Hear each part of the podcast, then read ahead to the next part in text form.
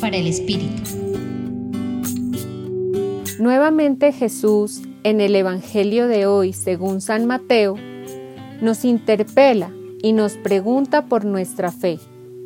¿Qué tan firme es?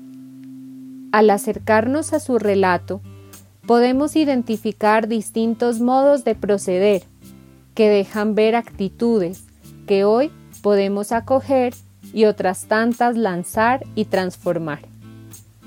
Jesús llama, anima, nos invita a caminar sobre las aguas, a no tener miedo, a no dudar. Por el contrario, los discípulos, en cabeza de Pedro, dudan, se asustan al verlo, tienen miedo y también suplican ayuda. Pensemos en ese llamado, en las veces en que Jesús nos dice, ven. ¿Cómo respondemos? ¿Cuál es nuestra actitud frente a su invitación y el reto que eso implica? Muchas veces las dudas, la incertidumbre, los temores que no dejan ver con claridad el horizonte obstaculizan el camino y la firmeza de nuestros pasos.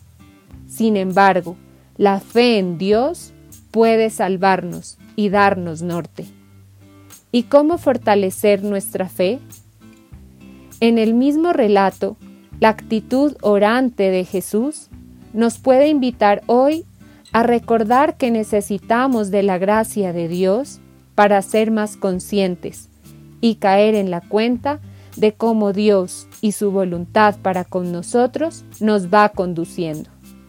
Los acompañó hoy Marcela Caicedo Vela del Centro Pastoral San Francisco Javier de la Pontificia Universidad Javeriana.